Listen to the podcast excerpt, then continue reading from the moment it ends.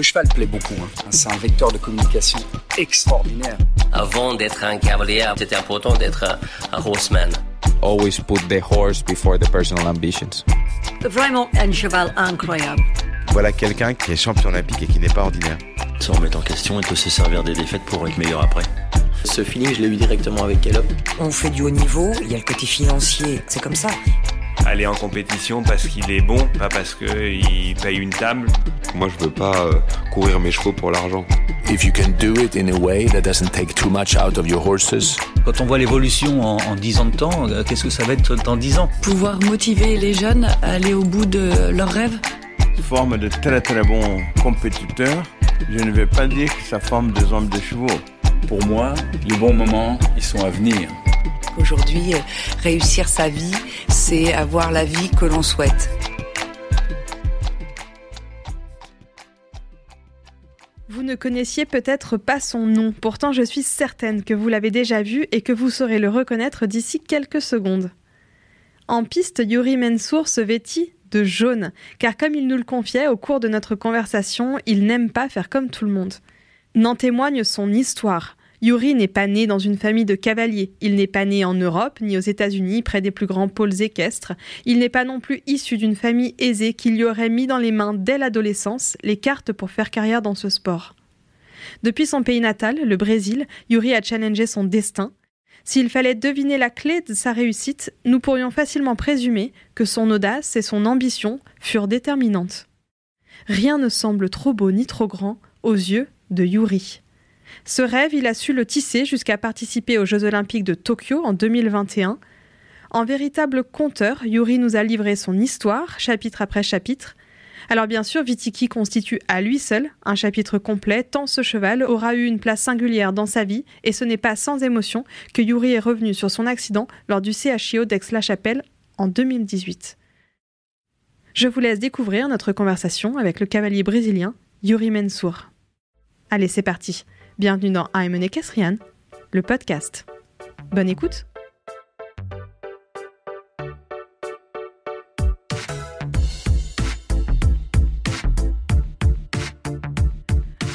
Bonjour euh, Yuri. Bonjour. Euh, merci beaucoup de vous prêter au jeu de notre podcast, de prendre une heure euh, de votre temps avant de débuter ce CSI 5 étoiles ici à Equita Lyon. Comme on vous le disait juste à l'instant, on a reçu quelques-uns de vos coéquipiers de l'équipe brésilienne. On a eu Pedro Venice, on a eu Rodrigo Pessa, on a eu Neko. Et donc aujourd'hui, vous, euh, pour plein de raisons, Yori, outre cette veste jaune soleil dont tout le monde vous parle, j'en suis sûre, euh, c'est pas vraiment pour ça qu'on vous reçoit aujourd'hui, euh, Yori. Vous avez une histoire euh, qui semble singulière. Euh, vous venez du Brésil, évidemment, de Sao Paulo plus précisément. Je crois que rien ne vous prédestinait vraiment à vivre cette vie de sportif de haut niveau, Mmh, cette vie d'athlète, à intégrer aussi cette vie de paillettes et des sports équestres. Je crois que vous avez fait preuve de beaucoup de courage, d'envie, de travail, d'ambition pour en arriver là. Et vous côtoyez aujourd'hui donc le meilleur niveau, les meilleurs cavaliers du monde. Vous représentez le Brésil, vos origines de cœur, euh, dans les plus belles échéances mondiales. Comme euh, a dû vous l'expliquer en venant, le but de ce podcast, c'est vraiment de parler de vous, de votre parcours, de qui vous êtes. Et souvent, on aime bien commencer en demandant tout simplement à nos cavaliers de nous dire qui ils sont. J'ai lu que vous aviez toujours eu la volonté de vous démarquer. Est-ce que vous pourriez nous dire un peu si c'est ce qui vous caractérise? Quels sont vos principaux traits de caractère? Bonjour et merci pour m'inviter. Je suis très heureux d'être ici. Mon caractère plus, plus marquable, non? Euh, Je pense que j'aime bien le challenge. C'est un truc vraiment, n'importe qu'est-ce que je, je fasse, si c'est difficile, j'aime bien le faire. Tu vois, j'aime bien apprendre, j'aime bien prendre une chose qui est difficile et la transformer en facile. C'est un peu, c'est comme ça un peu. Je pense que mon principal point de caractère, c'est un peu ça. Est-ce que vous pourriez, euh, Yuri, nous décrire un petit peu votre enfance euh, et euh, le moment où vous avez commencé à monter à cheval? Peut-être que c'était pas à l'enfance, on va l'apprendre. Ce petit enfant, gamin que vous étiez à Sao Paulo, comment est-ce qu'il a commencé à monter à cheval, à rentrer au contact du cheval? Et puis après, comment est-ce qu'il a gravi les échelons, tout simplement, jusqu'à... Oui, bon, les chevaux, c'est drôle. Je, je pense que je suis né passionné de chevaux. Euh, pas, je suis pas du tout de, de, dans une famille qui, qui avait, avait des, des chevaux ou qui, qui était, dans le métier. Euh, mais je me rappelle, à, à, un an et demi, deux ans, j'ai déjà des photos toujours avec des chevaux, des petits chevaux. Et, des, et aussi, je, je, me rappelle ça, j'ai regardé cette, cette euh, film qui s'appelle euh, Black Stallion. Mmh. oui. Les talons noirs. Les talons noirs, voilà. Et, mais je me rappelle, j'étais comme un malade. J'ai vu cette film plus que 150 fois. Ça, sûr, sûr que j'ai vu plus de 150 fois. Et alors, j'étais toujours, j'ai eu cette connexion. Mais euh, quand j'avais 5-6 ans, peut-être à la ville de São Paulo, il y avait un jour où il y avait des poneys euh, dans un shopping center, par exemple. Là, j'ai monté. Je voudrais toujours monter, tu vois. Il y a 8 ans, euh, ça commencé une tradition familière d'y aller dans un endroit pour les vacances où il y avait des chevaux? Alors, oui, tout le monde était un peu avec les chevaux, mais aussi à la piscine, au tennis, au football. Moi, j'étais toute la journée. Depuis la 6h30, j'étais là et j'ai resté toute la journée. Euh, et c'était le contact que je pouvais avoir avec les chevaux. Après, nous arrêté d'y aller là-bas et pour quelques-uns, je n'ai pas eu l'opportunité. Et c'était drôle un jour, je ne sais pas pourquoi j'ai quitté l'école. Je n'ai pas, pas été à l'école. Je pense que j'étais malade ou un truc comme ça. Et il y avait le journal que ma maman elle, elle, aimait bien. Elle était à la maison. J'ai commencé à regarder le journal, je ne sais pas pourquoi. Et il y avait, un, comment dire ça, un annonce. Une annonce. Une annonce euh, en disant Je vends les chevaux. Alors, moi, j'avais 12 ans, 13 ans, j'ai pris le téléphone comme ça. Hein, oui, combien ça coûte un cheval Et le type m'a dit 100 dollars. Mais j'étais fou, j'ai dit, bon, 100 dollars, ma maman l'a pas payé. Alors, je cours, je me rappelle parfaitement, je cours aux toilettes où elle était, à la salle de bain, et j'ai dit, maman, le cheval coûte 100 dollars. Elle a dit, si ça coûte 100 dollars, j'achète pour toi un cheval. J'ai dit, ok, super. Alors, c'était incroyable. Imagine, parce que Ici en Europe, c'est un peu différent. J'ai dit ça toujours. En Europe, cet sport, il est un peu de... c'est pas un sport de les gens de la ville, c'est un peu un sport de les gens de la femme, non? Un peu plus, plus. Ouais, euh, des la... gens qui vivent dans la campagne. Oui, qui ont un peu de contact, c'est ça, exactement. Et là-bas, imagine São Paulo, c'est une grande ville, n'avait aucun contact. Alors, pour y aller choisir le cheval, ne connaissais rien. Alors, j'ai pris un autre copain que j'avais à moi, à l'école, alors aussi 13 ans rentre dans la voiture parce qu'il connaissait un peu, il disait qu'il avait une femme, qu'il connaissait les chevaux. Alors c'est lui qui, qui, était mon coach pour choisir un cheval. Et nous, nous part toute la famille comme ça. Et le type montre, il y avait 15 poulains de 3 ans, sans ça, les poulains de 100 dollars. Ah, j'aime bien celui-là. Ah oui, mon copain a dit oui, les oreilles. Je me rappelle toujours, il a dit les oreilles, c'est un peu comme 6 heures, je sais pas quoi. Ok, nous achète ce cheval-là. Mais après, qui nous a marqué qu'ils sont dollars, c'était rien parce qu'après. Pour... Après votre cheval à Sao Paulo, vous en avez fait quoi? Oui, nous avons trouvé un club. Euh, oui, le moins cher possible parce qu'il nous avait pas, pas une situation aussi bonne que ça. Et oui, nous le ramené là-bas. Mais tu imagines, c'était plus un chien qu'un cheval. À trois ans, je ne pouvais pas le monter. Alors j'étais là toute la journée à promener le cheval. Et, et c'était comme ça le, le début. Oui. Et alors après, euh, comment est-ce que ça s'est déroulé? Quelles ont été les grandes étapes de votre carrière qui vous ont amené jusqu'ici? Oui, bon, euh, je pense que le tout début, c'est aussi important de dire comment c'était parce que j'ai détesté le sport. Je, je, voudrais promener, je voudrais être un peu cowboy, un truc comme ça. Comme Eduardo Meneses. Ah, il est aussi? Ah oui, il a dit le même. Il nous avait dit qu'il était euh, gaucho. Ouais. Ah oui, gaucho, oui, ah. exactement. C'est de sa région, oui, exactement. Et, moi, dans cette époque-là, j'étais vraiment gros. Tu sais, tu imagines aujourd'hui, j'ai 67 kilos. Quand j'avais 14 ans, j'avais 85. Alors, tu imagines, j'étais. et, et, je me rappelle, je ne voudrais pas monter, je n'aimais pas le sport comme ça. Alors, un type qui était dans cette club-là, il était vraiment. Euh, euh, dur avec moi. Il a dit ah, c'est pour ça que tu es gros, parce que tu veux pas faire du sport et bazar. Alors, ça me fâchait vraiment, tu vois, ça, ça vraiment me fâchait. Alors, j'ai commencé à monter à l'école d'équitation dans cette club, parce que mon cheval, je pouvais pas monter. Et oui, il nous, dit toujours qu'un jeune cavalier peut pas avoir un jeune cheval, non? C'est un peu euh, comme nous toujours écoute. Mais je dois dire que tous les procès, depuis le début avec un jeune cheval, pour me mettre dans, dans le sport, c'était quand même intéressant parce que dans cette époque, j'ai appris beaucoup déjà à débourrer et à comprendre la, tête du cheval et tout ça. Alors, ce sont des moments que je garde euh, pour toujours, tu vois. Bon, après ça, j'ai depuis que j'ai commencé à monter, j'étais passionné de ça vraiment et, et, je pense que tout de suite, j'avais déjà le rêve d'être un professionnel un jour, tu vois.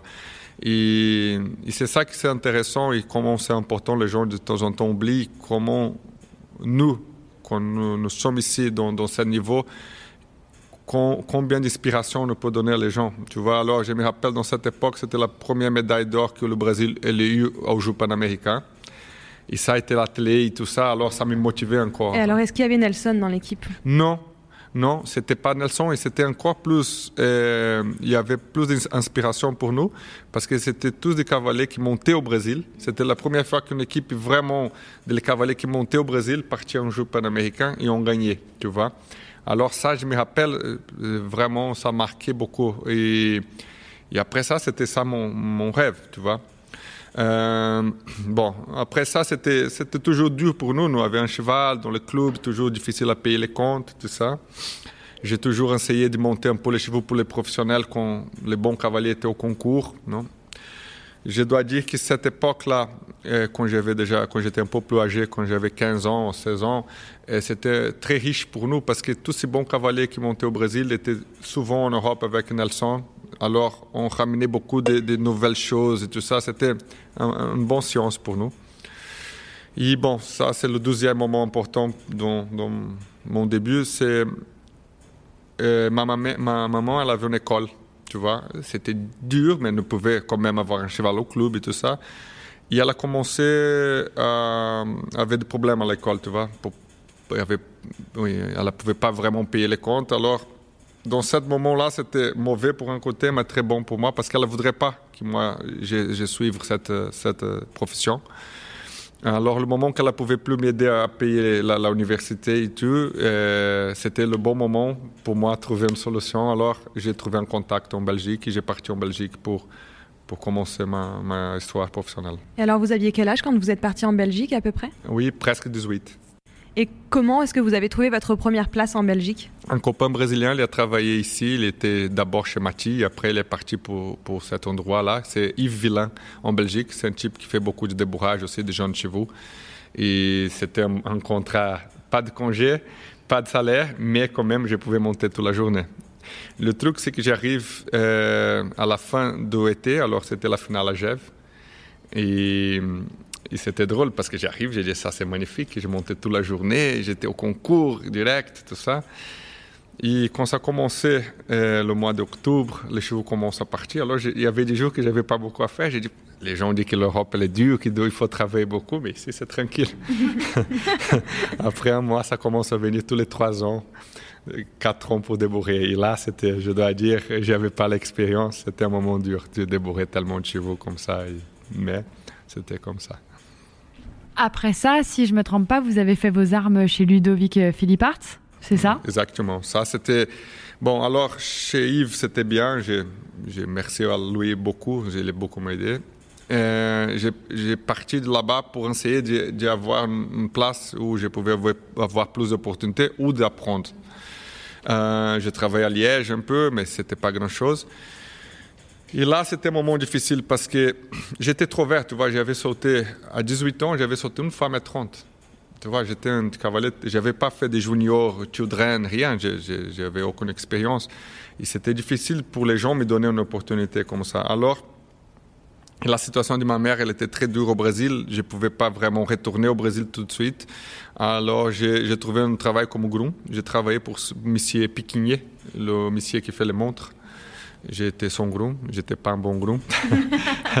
non, je me rappelle parfaitement, il était à finale à, à, Deauville pour les amateurs et toutes les autres épreuves étaient en sable, la finale en, herbe. J'ai oublié les rampons, alors il n'était pas, super content avec moi.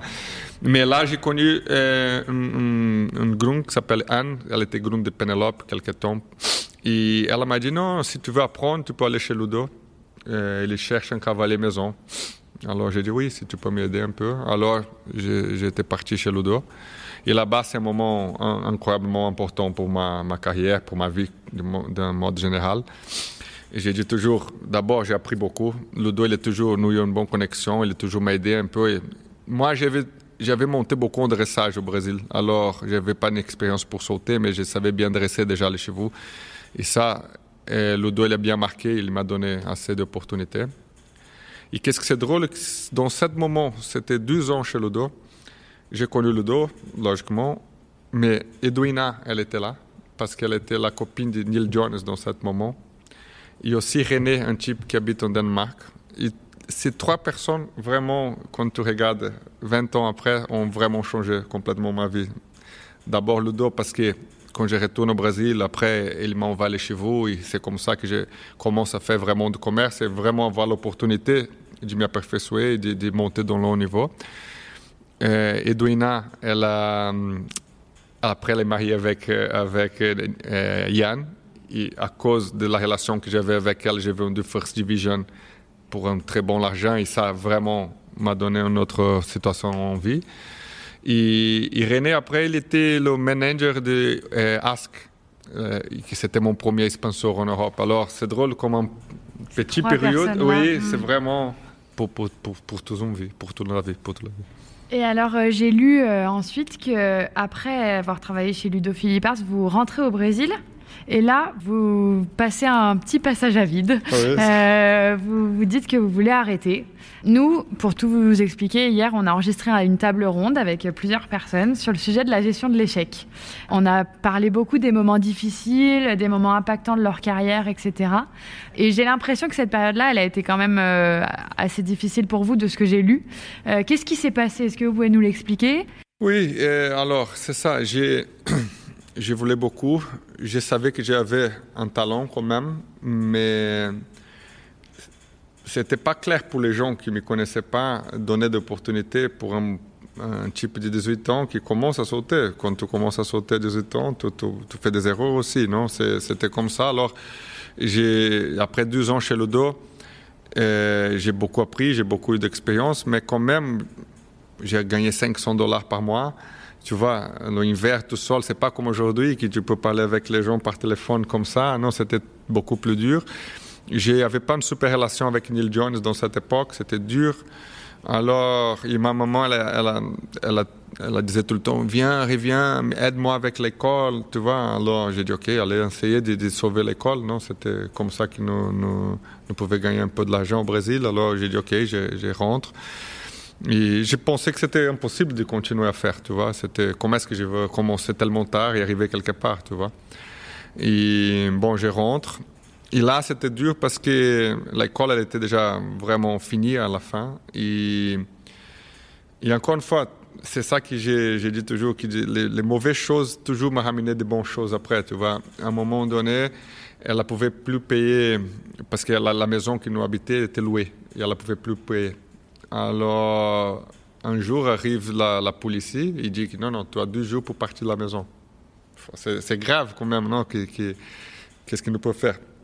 Alors, parce que j'étais cavalier, je connaissais un peu de personnes, il y avait un travail quelque part où je pouvais monter à cheval pour le type et avoir une maison pour la famille. Alors, c'est comme ça que j'ai commencé à monter. Euh, sûr que je voudrais beaucoup, que c'était une chose que j'avais tout le temps dans mon corps, mais tu vois, et pour ça, j'ai commencé à monter. Alors, et je dois dire que c'était très, très important pour moi à ce moment parce que c'était un type un peu fou au Brésil qui fait beaucoup d'élevage. Mais à la fin, j'étais en train de monter 15 chevaux par jour. Et alors, tout seul, j'ai commencé à apprendre des choses que je devais apprendre comme enfant. Je n'avais pas d'entraîneur, mais, mais j'avais vu beaucoup. Et, et c'est là que j'ai vraiment pratiqué. Parce qu'à la fin, je n'avais pas vraiment la possibilité de le faire. J'ai écouté un podcast, et euh, je pense que tu vas faire la même référence que moi, euh, Léa, euh, avec Tony Parker, qui racontait exactement la même histoire que vous. ils ont eu une saisie sur les biens de la famille, ils ont été expulsés de chez eux, plus d'appartements, les parents ne pouvaient plus payer le loyer. Et il disait que pour lui, ça avait été un traumatisme, bien sûr, d'être démuni de tous ses biens, etc. Et que ça l'avait aussi vraiment euh, drivé dans sa carrière, euh, euh, motivé dans sa carrière à aller chercher notamment une situation stable financière et, et tout ce qu'on lui connaît de succès qu'il a eu en, en NBA. Est-ce que c'est en partie pour ça? Est-ce que vous pourriez dire que vous faites la même histoire ou est-ce que c'est pour ça que vous êtes revenu vers le sport et vers le sport de haut niveau pour essayer aussi d'aller vers cette carrière beaucoup plus stable, de gagner plus d'argent et de euh, stabiliser votre vie et votre famille? Oui, mais pas vraiment avec cette focus-là. Et moi, c'est un peu drôle parce que je suis un commerçant de chez vous et, quand même j'ai bien gagné ma vie à la fin dans, ma carrière. Mais c'est drôle, moi, j'ai jamais, jamais pensé à l'argent dans ma vie. J'ai jamais. C'était comme un rêve du fou, comme ça. Et c'est pour ça que de temps en temps, au début, je pense que les gens m'y tiraient pour un, pour un fou. Parce que Ludo même, un jour, tu demandes à lui, il va dire directement, il rigole de ça toujours. Quand je travaillais chez lui, j'avais rien, j'avais pas une voiture, j'avais un vélo. J'avais un chien, je sais pas pourquoi j'avais un chien. et j'avais, j'avais un sac avec des guêtres. Parce que dans ce moment-là, Jocelyn Singh, Hugo Simon commençaient avec les guêtres longs, les guêtres courts. Tu imagines, j'avais même pas un cheval, j'avais jamais sauté une épreuve et rien, mais, mais j'ai toujours été un peu comme ça, tu vois, j'ai rêvé déjà avec les choses, tu vois. Alors, euh, logiquement, le premier moment, c'était important de trouver une maison pour, pour la famille, mais après, tout l'argent que j'ai gagné dans le début, toute l'opportunité que j'avais, j'étais là. Tu vois, je voudrais apprendre. Je voudrais pouvoir monter dans le niveau. J'ai jamais pensé, j'ai travaillé gratuitement. Je sais pas combien de fois dans ma vie. oui, L'argent, ça n'a jamais été une finalité, c'était un moyen pour euh, à vivre vos rêves. Exactement. Et, quelque part, je savais qu'à la fin, les choses pouvaient être bien. Tu vois, je sais pas expliquer exactement, mais euh, c'était comme ça. Euh, naturellement, l'argent suffisant pour payer les comptes, il était là quelque part, tu vois. C'était, mais c'était juste rêver avec ça, rêver avec, avec un jour aller avec sa chapelle, un jour aller aux Jeux Olympiques, c'était ça. Et alors, euh, c'est intéressant parce que bah, vous avez, c'est une vraie success story quand même. Vous venez du Brésil, Sao Paulo, vous, n'y connaissez rien, etc. Et aujourd'hui, vous êtes là. Aujourd'hui, avec le recul que vous avez, l'expérience, euh, l'Europe aussi, maintenant vous êtes installé ici, comment est-ce que vous voyez les choses? Parce que vous venez d'un milieu euh, très modeste et aujourd'hui, pour monter à cheval et faire du haut niveau dans, en Europe, il faut de l'argent. C'est une réalité. Est-ce que vous pensez que votre success story, elle est encore possible aujourd'hui? Oui, euh, je pense, mais je suis d'accord avec toi qui la direction que le sport le prend fait peur. Moi, j'ai un enfant qui monte très bien, qui est très, très motivé, et de temps en temps, je, je réfléchis à ça. Parce que je donne un exemple vite ici. Peut-être que c'est juste un moment et je me trompe, mais en disant Daniel Deusser, par exemple, un des meilleurs de l'histoire, il était chez Frank Zlotak, qui, probablement était super pour lui, je pense qu'il a pris beaucoup, mais ce n'était pas là qu'il est lancé dans la carrière. Il commence sa vraie carrière chez Yann. Et après, il est là jusqu'à maintenant chez Stéphane. Non? Steve, même avec une famille traditionnelle, il commence vraiment à être là chez Yann. Non? Et oui, 500 exemples de ça. Regarde aujourd'hui ces écuries. Ils sont plus dans le sport comme avant. Tu vois, Yann, logiquement, il y a Edoina, mais il n'y a pas du cavalier qui fait du haut niveau aussi. Même Stéphane, avant il y avait Lorenzo, il y avait Iona, il y avait, c'est aussi plus petit. Et, tu regardes un peu à côté, tu vois plus des non plus. Non, avant il y avait des sponsors. Alors pour un côté, euh, le sport il a grandi beaucoup. Non, il y a beaucoup plus d'épreuves, beaucoup plus d'argent au concours. Mais pour l'autre côté, l'organisation professionnelle elle est beaucoup plus difficile et beaucoup plus petite qu'avant. Il y avait plus d'opportunités avant. Alors, je, me demande comment ça va, ça va être pour les prochaines générations. Mais pour l'autre côté, je suis sûr aussi qui a vraiment la, volonté et qui veut vraiment y aller, vont, vont arriver, ça c'est sûr.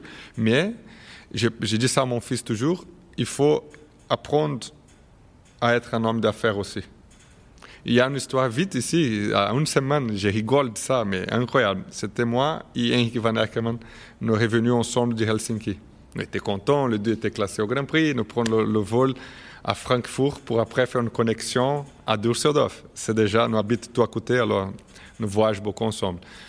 Ok, bien, ok, Francfort à 9h, ok, ça va, nous arrivons à 9h à Francfort, nous va prendre la connexion, le vol est annulé. Ah, ok, ça va, ça va nous prendre un train, ok. Au milieu de la voyage, le train l'arrête, il faut prendre un autre train. Et là, j'ai vu un truc qui, ça vraiment rentré dans ma tête, je commence à rigoler, il a dit, qu'est-ce que tu rigoles? Lui, je ne sais pas pourquoi, il n'a pas envoyé la valise avec le camion. Alors, il avait une grande valise. Et parce que le train arrêté au milieu du chemin, nous devions courir pour prendre l'autre parce que c'était le dernier. Autrement, on va dormir à Francfort. Alors lui, avec une casquette, avec sa valise comme ça, qui court pour descendre les escaliers, et je regarde ce type, et je dis, nom de Dieu, il est champion, champion mondial, champion de Coupe du Monde, numéro un mondial pour presque 10 ans. Et à la fin, il court avec sa valise comme tout le monde. Valise. Il n'y a personne qui le reconnaît, il n'y a personne qui l'aide.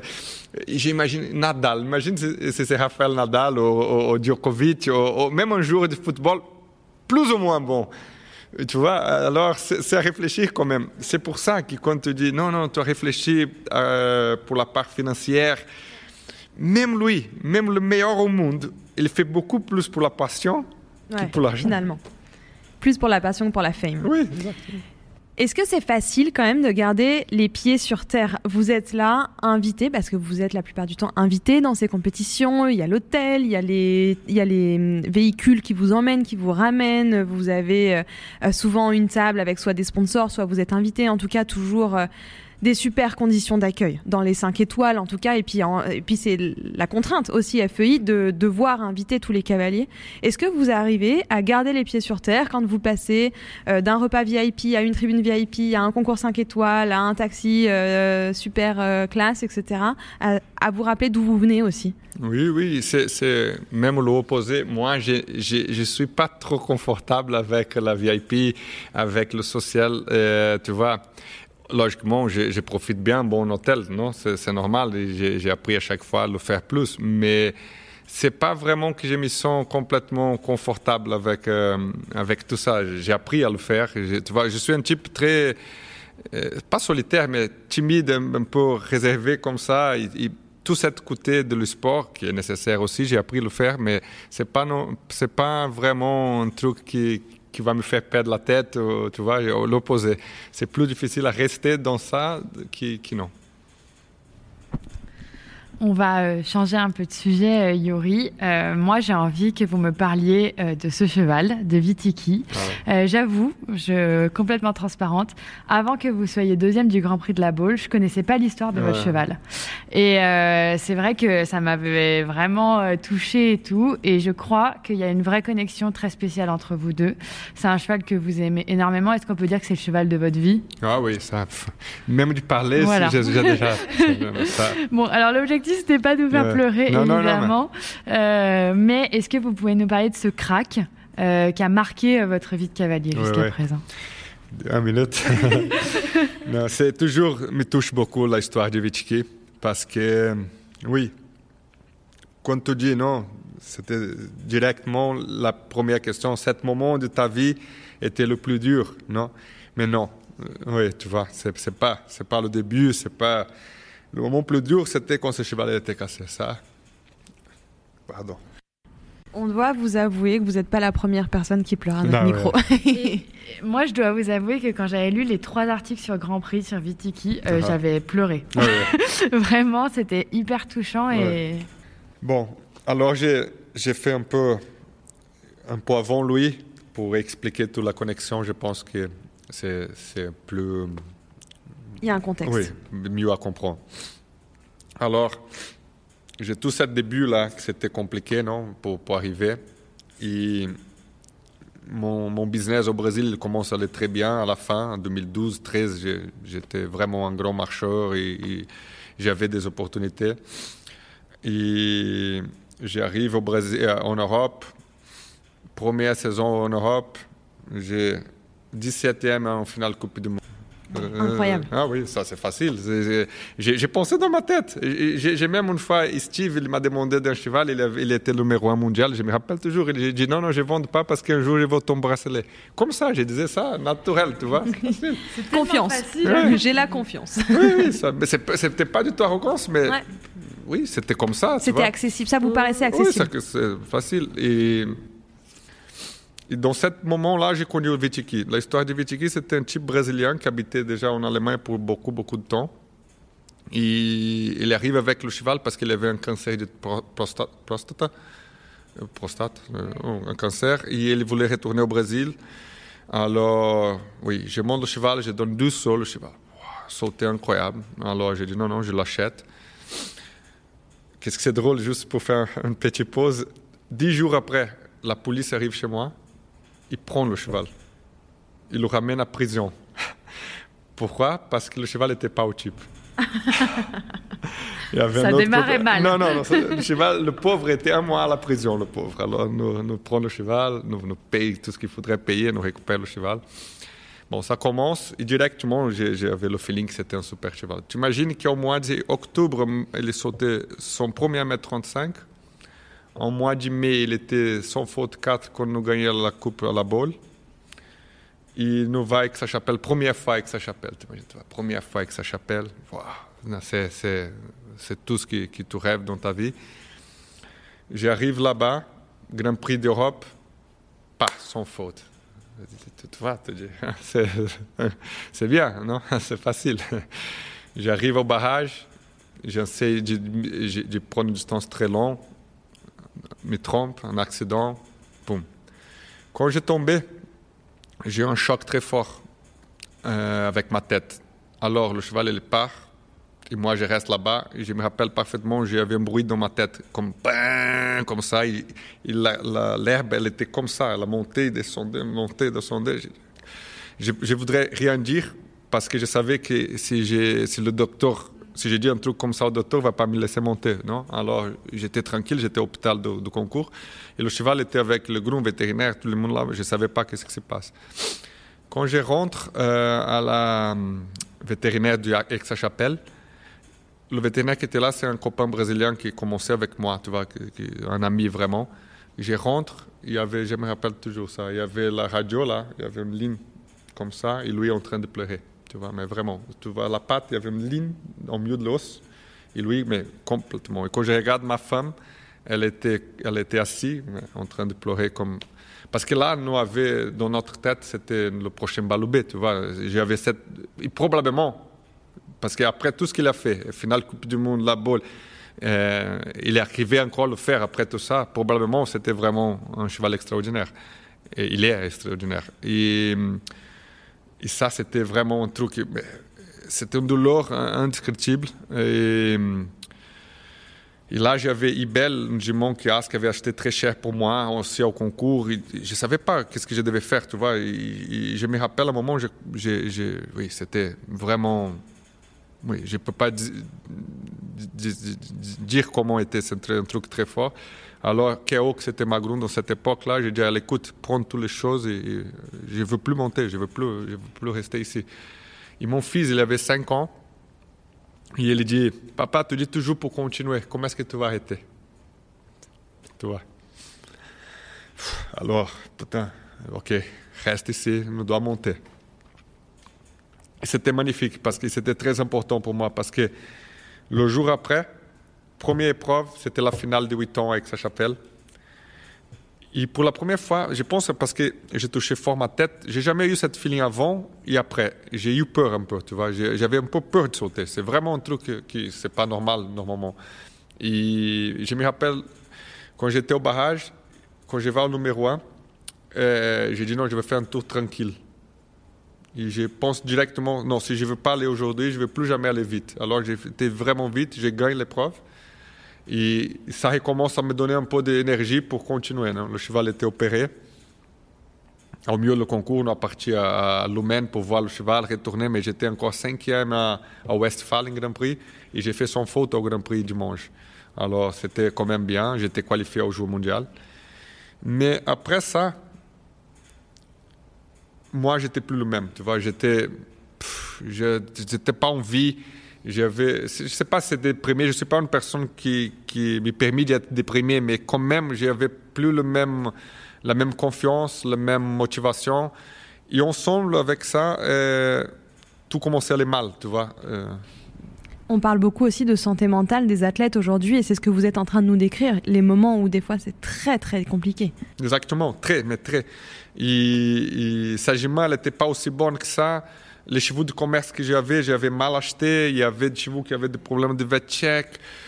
Je me rappelle parfaitement, à la fin de 2018, pour payer notre compte à la fin d'année, qui a aidé vraiment, c'était l'agement parce qu'on était à Prague, ils ont fait un super, on était 13e par équipe, ils ont gagné beaucoup d'argent.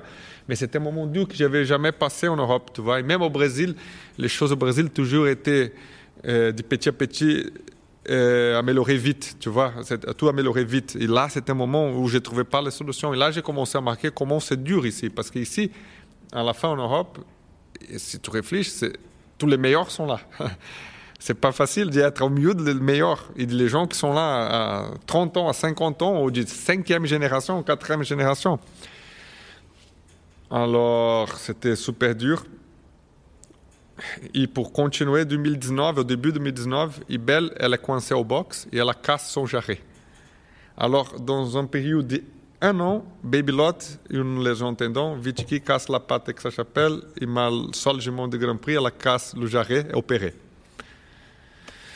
alors ça, c'était... Et logiquement, j'avais gagné de l'argent en vendant mes chevaux. Mais si nous commençons à prendre de l'argent et commencer à acheter des chevaux, comment les gens peuvent le faire, comme des et tout ça, tu, vas casser, non? Alors,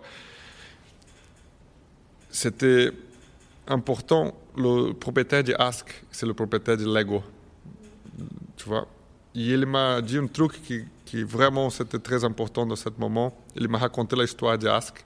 Parce que dans ce moment, je ne voulais plus mettre de l'argent à cheval, acheter un cheval. Je voudrais plus. J'ai dit non, non, c'est fini, je ne veux pas continuer avec ça. C'était tout tellement difficile. Il a dit que euh, l'ego, elle était très mal pour un moment, était presque vendue. Et alors, on fait une réunion de famille. Ils ont appris beaucoup, beaucoup d'argent familier. Ils ont mis dans la compagnie. Et aujourd'hui, Lego, c'est qu'est-ce que c'est Tu vois, c'est une des plus grandes compagnies privées qu'il y a euh, dans ce métier. Et j'ai appris ça et j'ai trouvé Alphonse, que c'est une histoire aussi, une drôle d'histoire. Et, mais je me doutais si je devais acheter ou pas. Je me rappelle, on était en Espagne, moi et ma femme. Nous marchait tellement en parlant de ça que son pied était complètement blessé après, mais elle ne pouvait plus marcher. Et parce que là, je voudrais retourner au Brésil. C'était elle qui tout le temps disait Non, mais regarde tout ce que tu as fait déjà. Maintenant, hein. bon, ils nous acheté Alphonse. Et avec Alphonse, tout recommençait et, tout ça. Bon, en continuant de Vétiki, le cheval, il recommence. C'est difficile non? pour boiteuse, raide, un an au box. Non?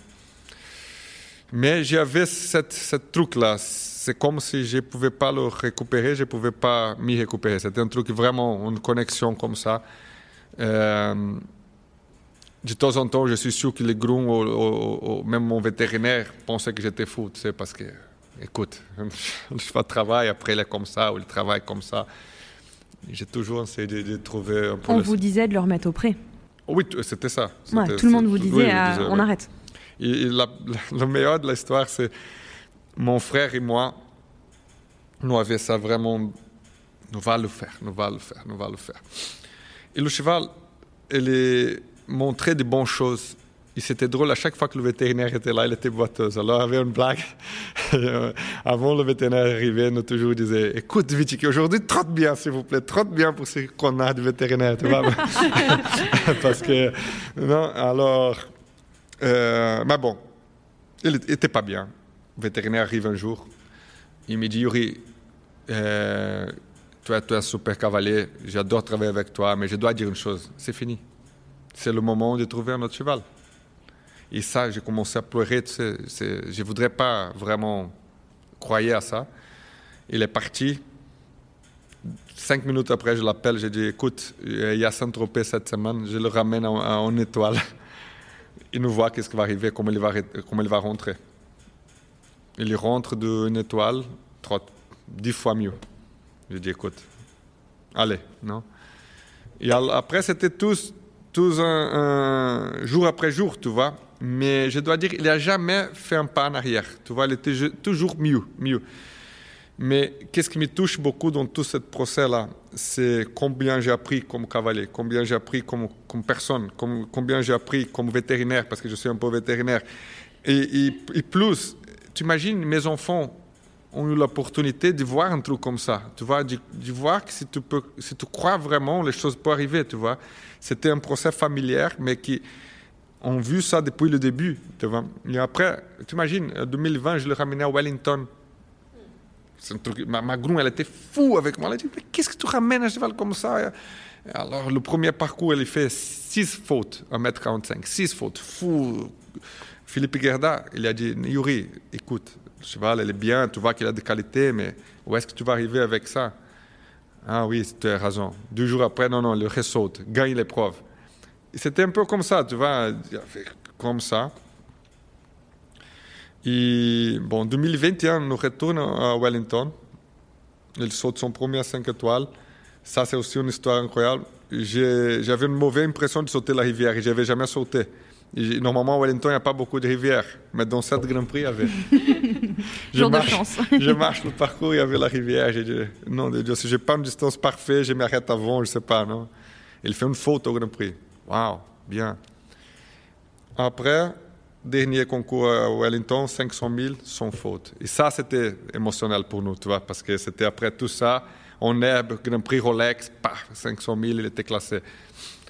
Et, après, c'était comme ça encore, tu vois. Après, il y a eu un tumeur dans son nez. Il est opéré, opéré, on a enlevé le tumeur. Jusqu'à 2022. 2022, la boule. Et la boule et l'histoire, elle est incroyable parce que j'étais Miami, Mexique, directement la boule. Nelson, il était chez moi pour pas me laisser ramener le cheval à la boule. Je te jure, demande à lui. Non, non, tu vas pas ramener ce cheval. Il était là, il était deuxième. Et, oui, petit à petit, à chaque fois, et quand on commençait cette saison ici au Indoor, il était comme, comme le cheval qu'il était avant. Tu vois, il était classé partout. Nous, nous, j'ai sauté quatre Coupes du Monde pour classer, hein, pour la finale. Et à la finale, c'était tout près d'être de, là. Hein. C'était, quand même le résultat du troisième. Mais et c'est drôle parce que, juste euh, pour expliquer mieux comment ça tâche, non, 2020 euh, et 2021, j'étais pas le même cavalier. Tu vois, pas du tout. J'avais perdu ma confiance. Et c'était dur d'être dans l'équipe brésilienne, tu vois, parce que c'était toujours une pression. Et, Philippe, au début, il ne croyait pas beaucoup à moi. Et j'ai toujours que c'était 7 Grands Prix, 5, 500 000 aux États-Unis là, c'est quand, il est revenu, moi j'ai revenu. Et après, j'étais au jour et, après tous ces, concours que j'ai fait très bien. Alors, c'était vraiment un truc. Euh, vous venez de dire que c'était dur d'être dans l'équipe et c'est justement un des sujets qu'on aurait aimé et qu'on veut aborder avec vous, c'est cette équipe brésilienne avec euh, Rodrigo Pessoa en chef de file bien sûr depuis longtemps, avec des cavaliers d'exception, Pedro Venis on l'a reçu, Luciana Diniz, euh, Philippe Garda, votre entraîneur. C'est une équipe qui est forte vraiment. Et, vous, vous y avez votre place. Euh, qu'est-ce que ça fait d'être entouré comme vous l'êtes? Parce qu'on le sait, Philippe, il a une, puissance euh, en tant qu'encadrant euh, qu'il qu'il a eu en France, qu'il a eu avec d'autres nations. Et puis Rodrigo, bien sûr, une inspiration. J'imagine qu'il ouvre la voie aussi pour les autres cavaliers et pour ses coéquipiers. Oui, sûrement Rodrigo, c'est un ami et aussi une inspiration tout ce qu'il a fait dans sa carrière avant, et, ça, nous donnait de l'inspiration. Mais pour rentrer à l'équipe, parce que ce sont des gens qui étaient là déjà longtemps, et ça, dans notre sport, c'est différent des autres, non? Au football, les joueurs vont jouer jusqu'à 30 ans et, les portes vont être ouvertes pour les nouvelles générations. Et, chez nous, c'est pas vraiment comme ça. Alors, pour être part de cette équipe, vraiment, ça a pris beaucoup.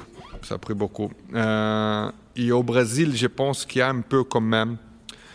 Euh, au Brésil, on appelle étiquette. Euh, tu es un cavalier de 5 étoiles ou tu n'es pas un cavalier de 5 étoiles? Ou tu, tu supportes la pression ou tu ne supportes pas la pression. Et même Luciana, si tu vois sa histoire, Elle a eu mal aussi. Hein. Pour un moment, c'était dur pour elle. Tu vois, l'histoire, c'était comme ça. Elle est partie du Brésil parce que la relation était dure. Euh, et quand Philippe il arrive, c'était encore plus dur pour moi. Tu vois, c'était vraiment parce que moi j'étais fragile, j'étais pas dans un bon moment. C'était en, en, quelle année? 19. Ouais, 2019. Oui, c'est exactement dans cette. Ouais. Et, et c'était déjà un groupe bien fermé. Tu vois, Pedro, Doda, euh, même Marlon ont été là déjà longtemps. C'est pas facile. Et tu dois prouver beaucoup pour rentrer, pour avoir la confiance, tu vois. Et moi, je suis un type, comme j'ai dit au début, je suis un type plus réservé. Je me couche très tôt, je me réveille très tôt au matin. C'est un peu différent que, que, que, tous les autres. Alors, c'était un moment. On nous a dit plein de fois que les Brésiliens n'étaient pas comme ça. Oui, exactement. je suis peut-être pas vraiment brésilien, je sais pas, mais euh, exactement. Et, et c'est pas parce que j'aime pas les gens, mais maintenant on me connaît mieux et on respecte ça. Mais je me sens pas bien d'y être. Tu vois, c'est pas mon type. Et, à la fin, quand tu vas à un concours important, tu dois, être, tu dois donner ton meilleur. Et si je fais pas mon meilleur, c'est pas bien. Alors, c'était dur pour moi tout ça. Et de m'y prouver aussi. Euh, mais je dois dire que euh, j'ai gagné la confiance de Philippe et des autres à la piste. Tu vois euh, et, ça, c'est le mieux. Parce que là, c'est plus ma personnalité qui importe, c'est, exactement euh, le cavalier. Aujourd'hui, nous avons une bonne relation. Sûrement, je suis plus proche à Rodrigo qu'à Pedro, mais, ça, c'est les, personnalités de chacun. Mais aujourd'hui, nous avons bon. Et avec Philippe, ça va très bien. C'est un type qui, à la fin, c'était très important dans ma carrière parce qu'il m'a fait passer un gap. Tu vois, euh, il vraiment m'a fait améliorer émotionnellement et enfin, c'était super important. Est-ce que vous avez avec le Brésil une stratégie spécifique en vue des Jeux Olympiques de Paris 2024 Comment vous abordez en fait l'échéance? En équipe et, peut-être vous aussi euh, en individuel à titre personnel Oui. Euh, Aujourd'hui au Brésil, je pense que c'est la meilleure équipe de, tout le temps, de tous les temps. Tu vois comment, quand tu vois Luciana, Pedro, Marlon, Rodrigo, moi, Eduardo, euh, le, garçon brésilien là qui habite au Brésil, Stéphane, sont des cavaliers incroyables avec des bons chevaux. Euh, je pense que, que ça va être difficile assez de sélectionner à la fin, non? Moi, je suis complètement concentré à ça. Si tu vas chez moi, il y a des photos de Paris. Des... Aujourd'hui, c'est 266 jours pour le. okay. pour, ah ouais, pour gros le... focus là. Ouais, voilà, c'est un truc. Je veux vraiment. Cette jument qu'elle était blessée avant Barcelone, mais pour moi, c'est le meilleur cheval que j'ai déjà monté dans ma vie. Je vraiment pense que j'ai une chance. Euh, mais il faut aussi qu'il nous s'assoie un moment, qu'il nous, nous réfléchisse un peu, parce que je pense quelque part, nous se trompons parce qu'avec la qualité que nous avons pour le moment, nous devons gagner encore plus. Même qu'est-ce qui s'est passé hier au Jeux panaméricains ou à Barcelone, nous pouvons faire encore mieux avec ce groupe-là, tu vois. Il y a quelque chose qu'il faut encore améliorer, alors j'espère qu'il nous peut... Euh... Il vous manque encore quelques cartes euh, voilà. pour solutionner l'équation. Oui, exactement. Il y, a, il y a quelque chose qui, qui doit être mieux que ça encore. Je me permets de faire une toute petite pause dans cet épisode pour vous fêter de très belles fêtes de fin d'année. Il est l'heure maintenant de prendre quelques jours de pause, de se reposer. Pour Lorlaï et moi, l'année a été très chargée comme vous avez pu euh, le suivre euh, sur nos réseaux sociaux. On est absolument euh, ravis de tout ce qu'on a pu accomplir ces derniers mois, de l'évolution d'Eclat Agency, notre agence de production et de communication digitale qui nous permet de vivre de notre passion, ce rêve que nous avions quand nous avons lancé ce podcast Merci mille fois de nous avoir accompagnés tout au long de cette année 2023, de nous avoir écoutés toujours, de nous avoir écrit encore et encore. On espère que cette année 2024 sera la continuité de cette belle aventure, que vous serez toujours là à nous écouter et à nous encourager comme vous le faites très régulièrement. Merci mille fois de votre présence. Je vous souhaite de très belles fêtes de fin d'année, un joyeux Noël et une très belle année 2024. Je vous laisse reprendre et écouter la fin de notre conversation avec Yuri Mensour. Comme euh, quand vous étiez jeune, comme avec Vitiki, on vous sent très déterminé. Ah oui, ça, ça donc, c'est... à la fin, il y a eu des belles histoires. Donc, ouais, en tout cas, on croise les doigts pour vous à ce sujet-là. Sur, euh, on va s'approcher de la fin de cette interview, on va bientôt vous libérer à Yuri. J'ai peut-être une dernière question à vous poser. Sur euh, votre site, il y a écrit euh, Je n'avais qu'une dizaine d'années lorsque j'ai commencé à, à rêver d'imiter Nelson Pessoa ou John Whittaker. Ils sont devenus avec Marcus Henning mes trois références, ceux qui ont changé ma vision de l'équitation et révolutionné le sport. Est-ce qu'aujourd'hui, alors je ne sais pas quand est-ce que vous avez rédigé votre site, mais est-ce qu'aujourd'hui, vous êtes toujours inspiré par ces trois cavaliers? Est-ce qu'il euh, y en a d'autres euh, qui vous inspirent particulièrement Franchement, non, je garde les trois encore comme ça. C'est un peu qu'est-ce que j'essaie de suivre, non? Euh, J'explique un peu mieux qu'est-ce que c'est exactement le point. Et les trois, chacun dans cette époque, euh, fait le même, je pense c'est la communication avec le cheval, tu vois? Euh, les trois, chacun dans sa manière, chacun dans, dans son moment, euh, pouvaient avoir un contrôle de cheval dans une manière très, très gentille, très, très um, fin. Euh, et quand même gagner des épreuves, tu vois, et quand même gagner, parce qu'il y a aussi une différence, non, d'être un poète et un compétiteur, non, et les trois sont incroyables homme de chevaux, mais quand même super compétiteur. C'est un peu le point où, où j'adore. Vous nous parliez de votre fils qui est un très bon cavalier. Est-ce que c'est euh, ça euh, la base que vous voulez lui, lui, lui apprendre, lui inculquer de, d'être compétiteur, mais de garder cette communication avec le cheval avant tout oui, ça c'est sûr. Et lui, il a vraiment l'opportunité. Par exemple, Nelson, il va une fois par semaine chez moi. C'est Nelson, moi j'ai une relation presque paternelle avec. Tu vois, nous se parle tous les jours, tous les jours, quelquefois tous les jours, même avec ma femme. Et c'est comme, comme mon deuxième père, tu vois. Alors, euh, nous sommes vraiment proches. Et lui, il adore mon fils. Alors, le, la première selle qui a donné, c'était Nelson. Nelson va là-bas, donne des leçons. Quand je vais aux États-Unis, Nelson m'appelle, dit écoute, il doit faire equitation, c'est important pour lui. Alors, il est, il est, bien construit dans cette, euh, cette, dans cette voie-là. Oui. Vous allez rigoler, euh, Yori, mais juste pour la petite anecdote, quand j'ai dit à un ami hier qu'on allait vous enregistrer, enfin en tout cas qu'on essayait, euh, il m'a dit Oh, c'est un Brésilien, de toute façon, il va dire qu'il a tout appris une déco. c'est bon, je te le fais ton podcast. Euh, non, il, il, se reconnaîtra. mais c'est vrai que Nelson, il a vraiment joué hein, une partie majeure Ah, dans ouais. vos vies de cavalier, Mais vous si les Brésiliens. hein. Tout le monde dit non, au Brésil, il y a quand même beaucoup de bons cavaliers, mais à la fin, c'est à cause de lui. Moi, je l'ai connu beaucoup plus âgé que, que mon fils, non? Marlon, peut-être jamais monté avec lui, mais quand même, toute la base, ça vient de lui, tu vois. C'est c'est un type extraordinaire. Une personne extraordinaire qu'on avait l'occasion de rencontrer, qu'on a eu l'occasion de rencontrer. Euh, L'épisode est disponible donc à tous ceux qui entendent pour la énième fois parler de Nelson Pessoa. Euh, on vous encourage évidemment à écouter son histoire aussi. Yori, euh, merci beaucoup pour votre temps. On a passé un super moment. Merci pour votre sincérité aussi Merci, dans merci. vos propos. Et euh, on vous souhaite déjà un très bon équitalion parce que vous le commencez, mais aussi évidemment on souhaite vous revoir l'année prochaine à Paris. J'espère. Merci beaucoup. hein, Bonne vraiment. soirée. Merci.